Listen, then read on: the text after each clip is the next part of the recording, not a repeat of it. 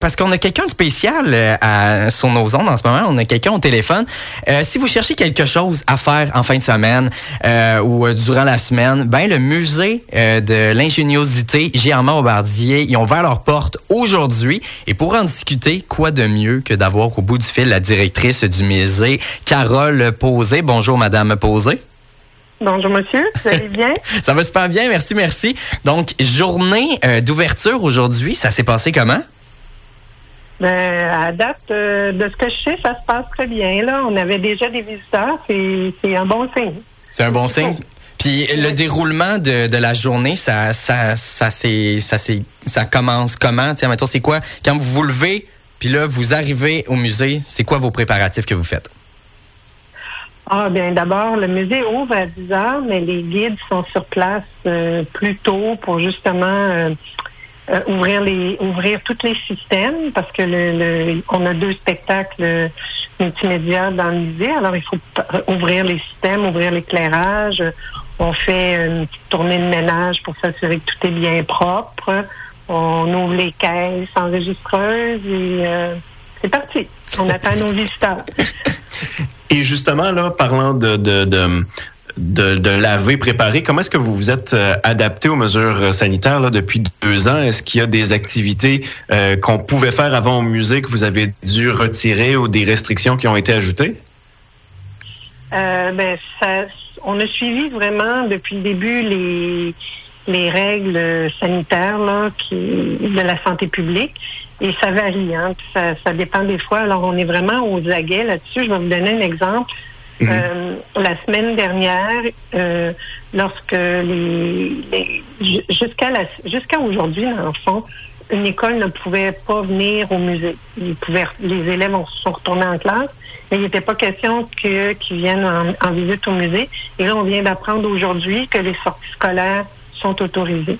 Alors c'est un peu ça tout le temps là, ça, ça danse, ça- on danse, on fait la petite danse comme ça de savoir qu'est-ce qu'on peut, qu'est-ce qu'on, qu'est-ce qu'on peut pas faire. Puis Par on va exemple, pas. On fait Ah, excusez-moi, ah, vous une pouvez y aller. visite- on fait une visite euh, de la réserve où sont les véhicules, notre collection de véhicules. Et ça, on recevait les gens en groupe, euh, une, ça, 10, 12 personnes à la fois.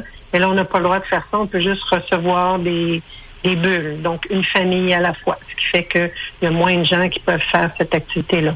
Dans le fond, euh, ce qu'on a mis en place, c'est euh, bon, toutes les mesures de distance et lavage de mains, port de masque et tout ça. On connaît tout ça maintenant. On est des spécialistes là-dedans, la population au complet.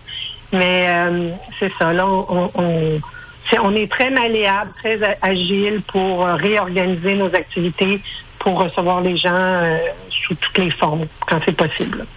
Mais la réserve, justement, ça, ça fait plus ou moins de temps parce que je me re- je, je- je suis venu vous visiter justement là, là, à l'été dernier, puis la visite en réserve, c'était encore en, en petit groupe à ce moment-là. Est-ce que c'est le- les nouveaux variants qui ont changé cette donne-là?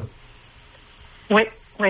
Euh, c'est, euh, c'est dans le temps, avec les, les, euh, les consignes qui sont arrivées là, juste avant les fêtes, là, euh, c'est, c'est toute visite guidée, en guillemets, c'est en bulle familiale seulement. Et parlant de la.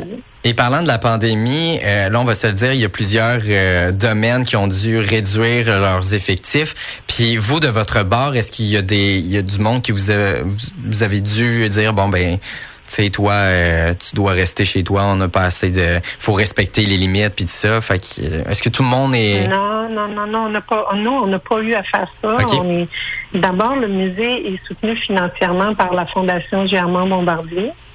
Alors, euh, on est, c'est pas, euh, c'est pas uniquement, euh, dans le fond, la, la, la billetterie est une partie des revenus, mais on est soutenu financement par, euh, financièrement, pardon, par la Fondation et aussi par le ministère de la Culture et des Communications du Québec. Donc, on a euh, on reçoit euh, depuis trois ans un programme d'aide au fonctionnement, puis qui a été bonifié pendant justement la pandémie.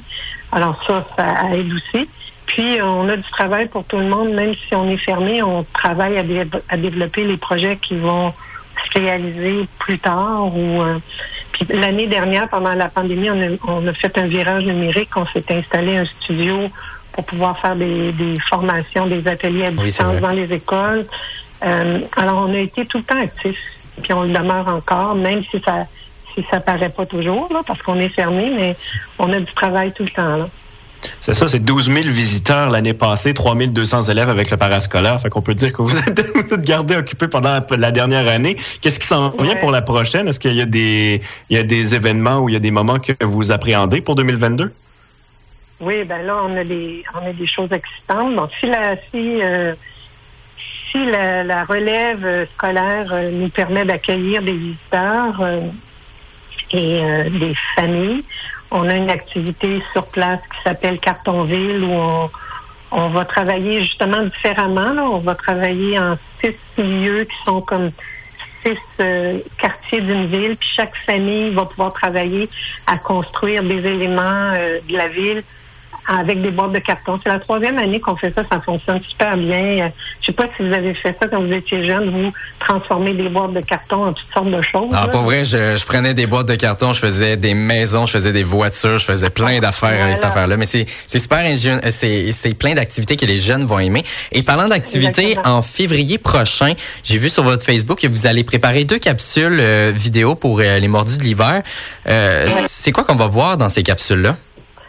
Ben, justement, ça, c'est un, ajustement qu'il a, a, fallu faire. D'habitude, les mordus de l'hiver, c'est un, un, événement qui attire euh, au-delà de 1000 personnes. Ouais, ouais, un paquet de gens. Activités extérieures, intérieures. Mm. Cette année, on avait prévu des activités extérieures, mais les, les consignes des dernières semaines nous ont obligés à tout annuler ça, mais on avait quand même un petit volet numérique.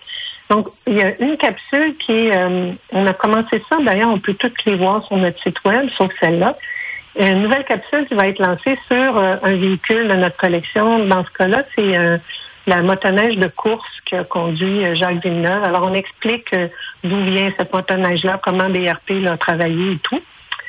Et alors, ça, on a cette capsule-là. Et l'autre activité est une discussion entre Raphaël Bourgeois, qui est le directeur adjoint de diffusion, responsable des collections au musée, entre autres, et un collectionneur qui, lui, euh, a plusieurs véhicules chez lui euh, qui remontent, qui, qui restaurent des véhicules. Alors, c'est une discussion entre les deux qui dure une quarantaine de minutes. C'est super intéressant. C'est la deuxième. L'année dernière, on en avait fait avec un autre collectionneur. Alors, ça permet de, partager avec tout le monde la passion de, ces personnes-là qui sont vraiment euh. Et euh, ben merci beaucoup madame d'avoir euh, madame posé. Oui, euh, d'avoir Avez-vous une autre minute pour moi? Ah ben oui, ben oui, allez-y, allez-y, on absolument, on a toujours plein de minutes. oui. Super. Ben, je voulais vous dire ce qui s'en vient surtout là, c'est où on travaille fort fort fort, c'est pour notre nouvelle exposition temporaire qui va ouvrir le 7 avril qui s'appelle Ado cerveau inventif et où on va mettre en valeur la capacité créatrice des jeunes adolescents puis notre point de départ, c'est le premier véhicule développé par Joseph Armand Bombardier en 1922. Donc, on fête le centième anniversaire, anniversaire cette ben année. Et Joseph Armand Bombardier avait 15 ans quand il a fait ce premier véhicule-là. Alors, on est parti de ça, puis on s'est dit, mais il doit y en avoir d'autres jeunes inventeurs dans le temps, mais aussi contemporains. Et effectivement, on en a trouvé. Alors, on présente une douzaine de jeunes inventeurs et leur invention. Puis, on va aussi avoir une section qui explique comment ça fonctionne le cerveau d'un adolescent, puis où ça se situe, ça, les capacités créatrices. Alors, c'est vraiment une, une chouette exposition, puis euh, j'espère que vous me rappellerez pour qu'on en parle plus. c'est l'exposition qui commence avec le, le musée Germain, puis qu'après ça, c'est le musée de Sherbrooke qui reprend pour envoyer l'exposition un peu partout au Canada, si je me souviens bien. Là, si on parle bien de cela. Le musée de la nature et des sciences de Sherbrooke euh, a le mandat de la faire circuler. Puis on a obtenu, euh, le musée a obtenu une subvention du, du ministère du patrimoine Canada pour faire cette tournée-là. Avec Steven Guilbeault à l'époque, qui était là pour l'annonce d'ailleurs, euh, Oli, euh, parce que j'avais descendu pour ça aussi, entre autres. Donc, c'est à venir, c'est en avril, la prochaine exposition temporaire à ne pas manquer. Musée-bombardier.com pour avoir toutes les informations. Madame Posé, merci beaucoup. Ben, je vous remercie et euh, au plaisir de vous voir.